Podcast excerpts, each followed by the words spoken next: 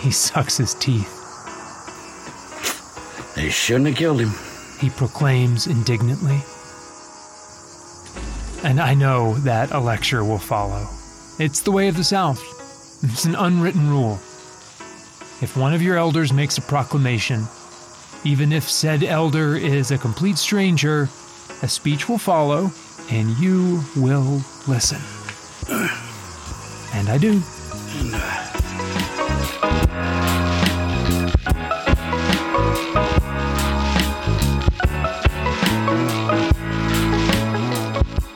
That was a clip from the episode Silence, which comes out this Wednesday, September 14th.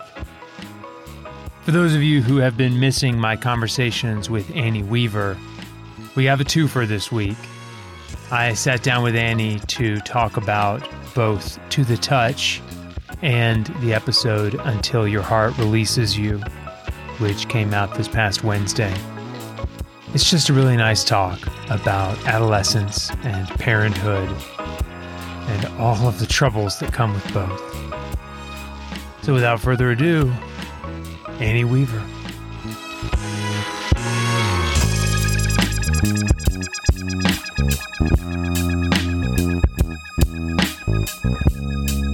Let's start from the beginning. You were telling me all about a Jodi Picoult novel. Yes, called Handle with Care about a child with osteogenesis imperfecta, which you uh, called, and most people do call it brittle bone syndrome. And it's about a child.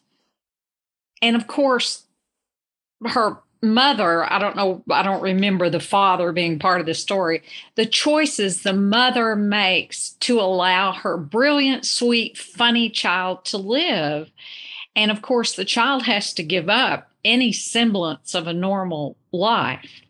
And in the end, that becomes a problem for the child, and she takes a risk, but she doesn't hurt anyone else reading to the touch, I kept thinking multiple things. First of all, in the beginning of the story, I'm I'm sympathetic to this girl. And by the end of the story, I don't have a great deal of sympathy for her. So I had to think about why. Why am I so unsympathetic? And I thought, part of it, I think, is because there were so many ways people tried to help her adapt, and she still chose to be mean to people. And she, at the end, had made a life for herself, but it wasn't enough. And granted, it, is it a full life like you and I enjoy? No. But when she decides to break the camera at the end, it, it's like she imploded what little life she had. So not only was she mean to everybody else, she was mean to herself. Sorry, I, I'm I'm confused. I don't I don't remember writing anything about her breaking a camera. It doesn't show her, but I thought she was reaching up. Did I imagine that? You did. Good. Yeah, she's just she's just making a video for her fans. She's not breaking the camera. That changes the end of the story. I just assumed because the whatever it said about the description of her looking at that little bitty lens, I thought she was getting ready to reach up there and and break that and shatter that, but she is not. She is not. Okay, that changes the whole symbolism of the camera too. Well, it changes it just for me because that means her life has narrowed on her end to that small lens, but she still has a way out. And so that makes the end much more hopeful. How do you mean hopeful for for what? Hopeful because she will have a life. It may not be what she wanted, but she has made her own way to connect to people. But through a screen, you know, through a filter. Right. However, also I think about technology a great deal. And I was thinking about all the people who have disabilities that there's nothing to help them. The world has come a long way, like vocal speech for people who can't talk, um, all kinds of, of mechanical helps, how technology has changed everything. And so at least she has a way. Imagine if she'd been born with that a hundred years ago. So in that way, I found I found that part of it hopeful. You had mentioned um, throughout the story people trying to help her. Uh, t- tell me about that. What who are you seeing as being um, as attempting to help her? Well, the the somebody well uh, people were mean to her, I realize, but like her parents took it pretty well in the beginning. I'm sure they were scared out of their wits and in denial. But that when she tried to touch things, people like made them plastic, which I think angered her instead of helping her realize that there was at least some opportunity for a way around the problem, like a screen that was coated in plastic uh-huh. that didn't break. Uh, was there a greenhouse? Where did she go? And she couldn't. Maybe it was while she was in the institution. She, well, so when she was touching Philip, her power went away. So yeah, they were in a greenhouse at the at their facility. Yeah. And would anyone want to be tied to someone for the rest of your life so you wouldn't break anything? No. He was kind of scary in a way. How's that? Artistic, but he was really dependent. I don't know that he was going I think he saw her as saving him and perhaps himself as saving her as well. Mm-hmm. But people get tied together for lots of reasons, and eventually you want your independence. And she wanted hers. And I couldn't decide because of the science fiction kind of element of the story if he really changed or if she just saw him differently from being with him all the time. I mean, I think in any relationship, oftentimes the things that we find to be adorable or quirky, we come to find as irritating and um, ugly. While I was reading it, I was thinking, hmm, this is sort of normal in its own way because that's what happens in relationships. But at the same time, after she she was angry, I don't know that she ever came to a place of acceptance.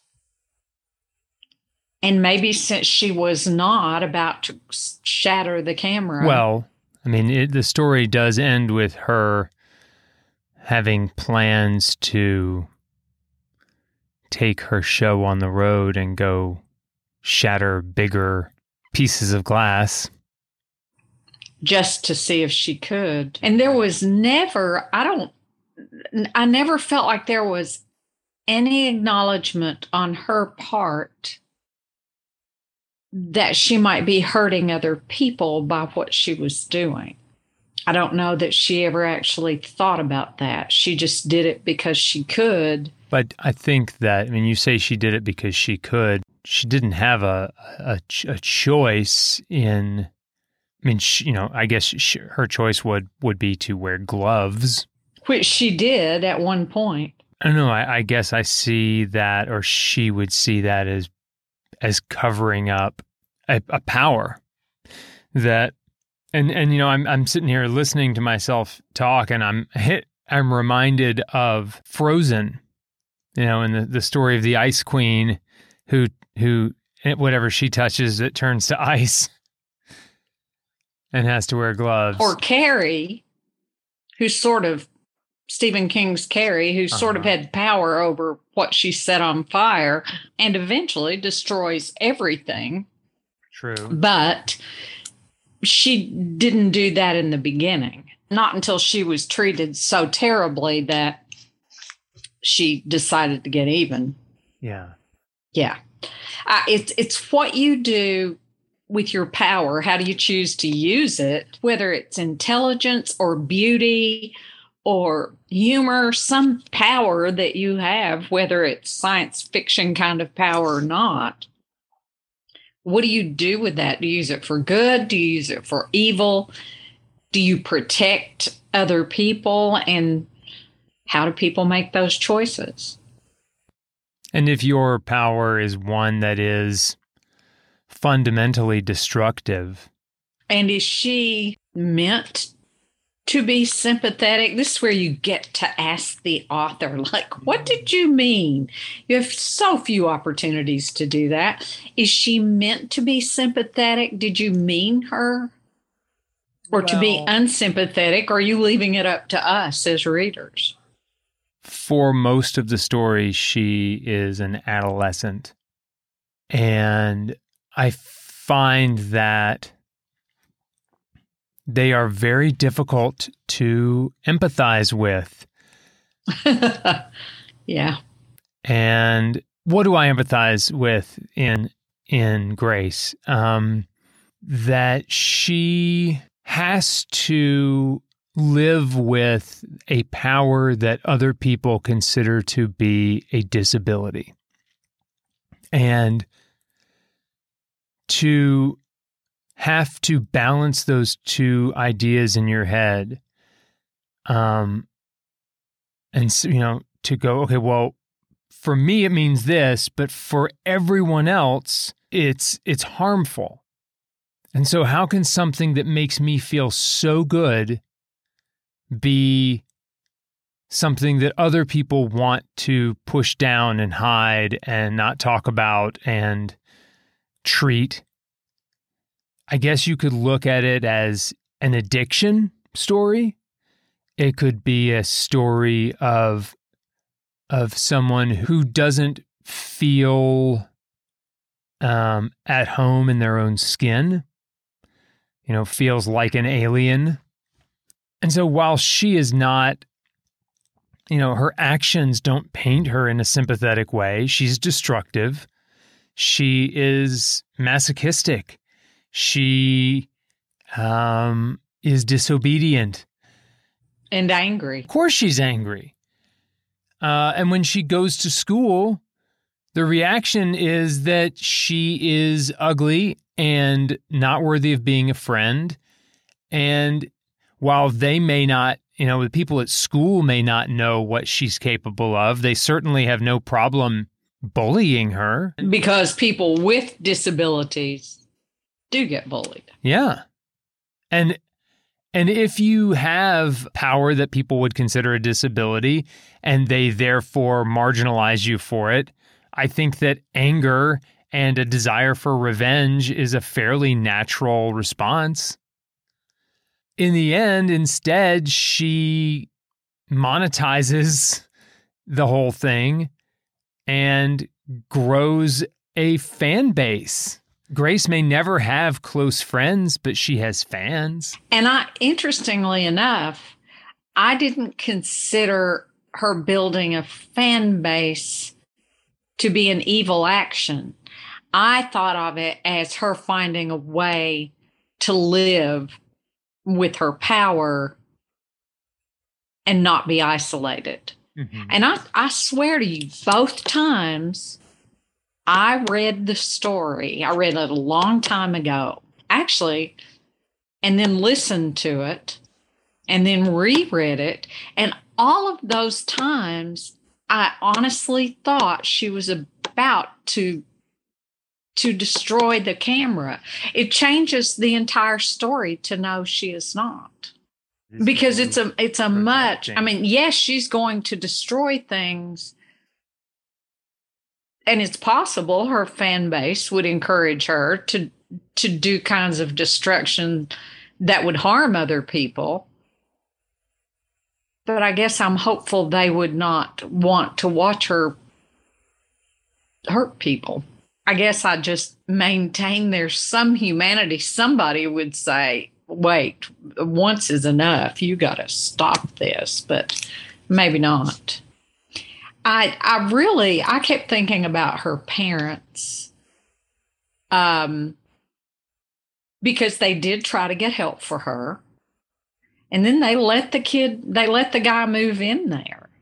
I did laugh at the part where the mother's like separate bedrooms and everything. And then when the father finds out they're having sex, he's like, Yeah, like I could have told you that was going to happen. I, that part of the story just rang really true to me.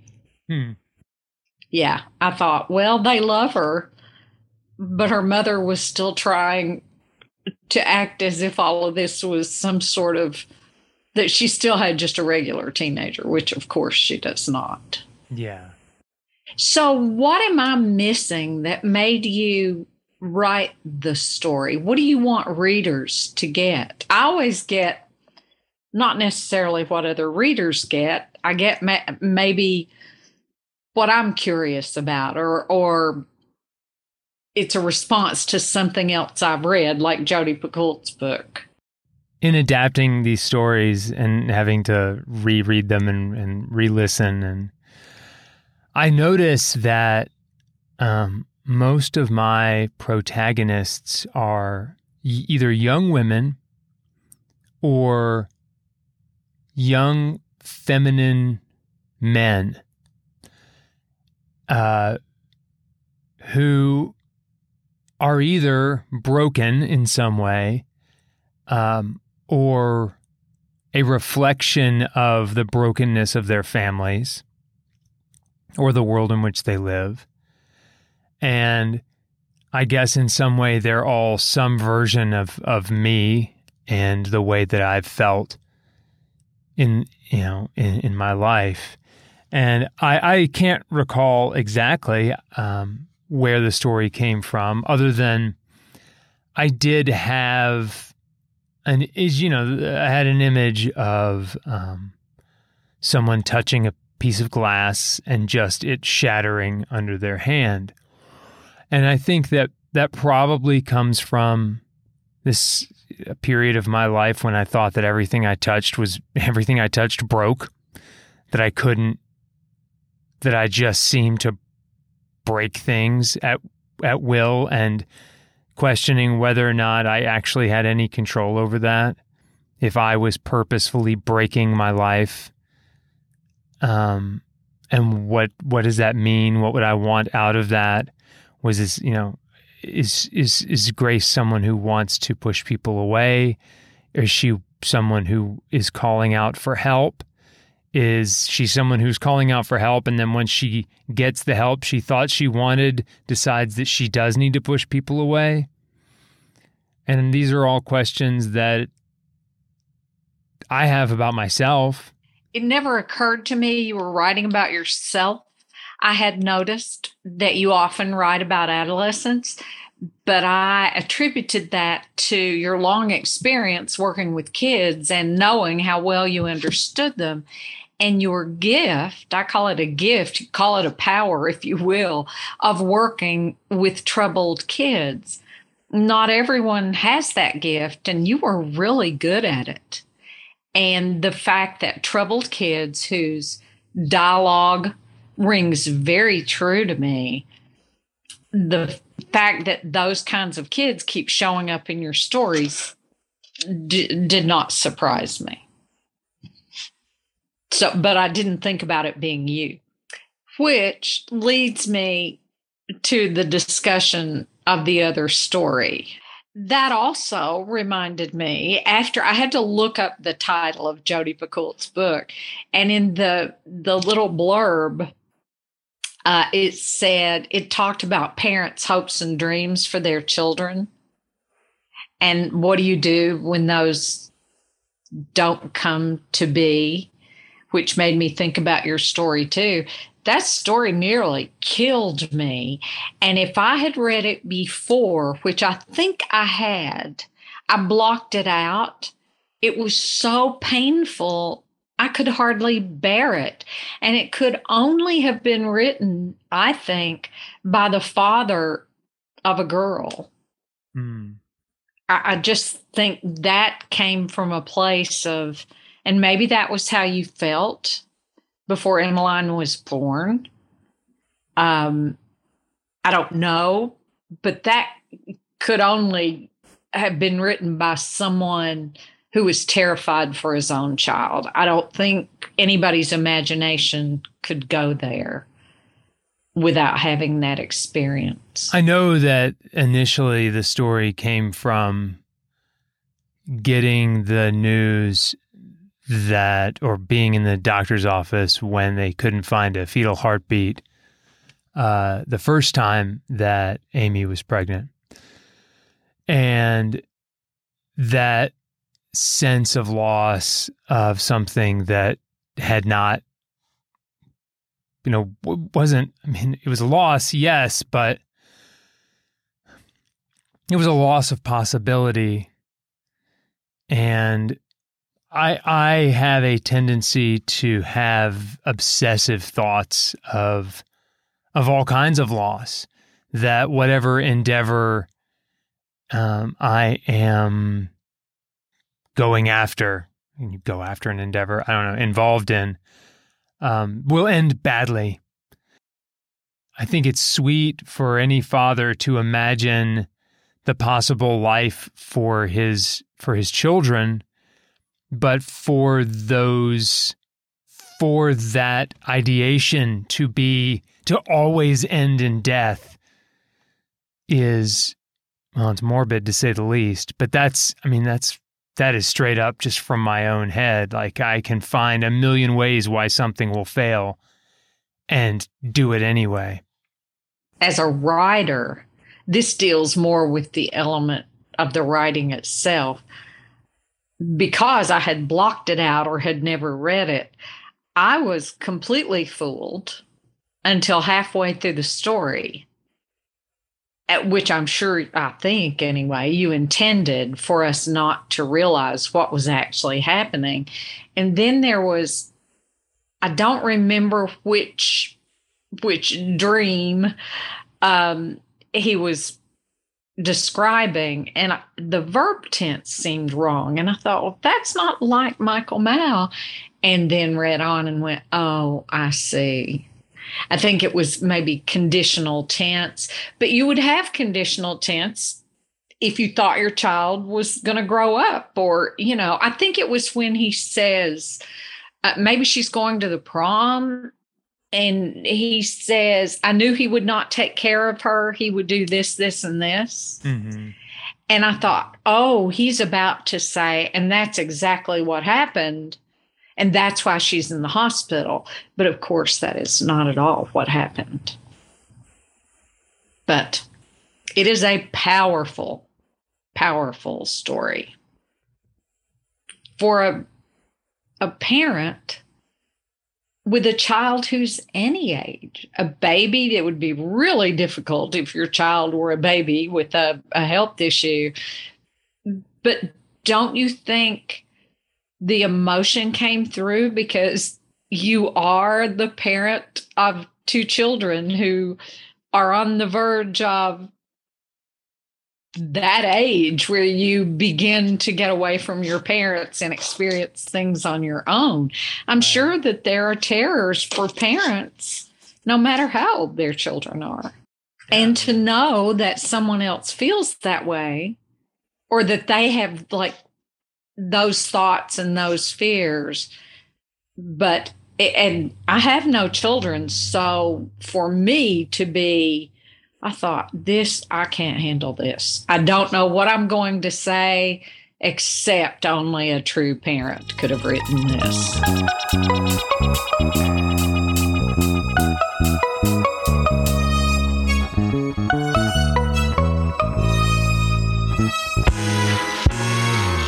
Annie always has a different way of looking at my stories than a lot of people do, and it's so refreshing to hear her take. So, hopefully, she will be back next week or in a couple of weeks to talk about the episode Silence, which will be out on Wednesday, our first nonfiction episode. To find out more about the show, to read about the cast, or to donate, you can visit us at a blindplaypodcast.com or on Instagram at Mauhaus Productions.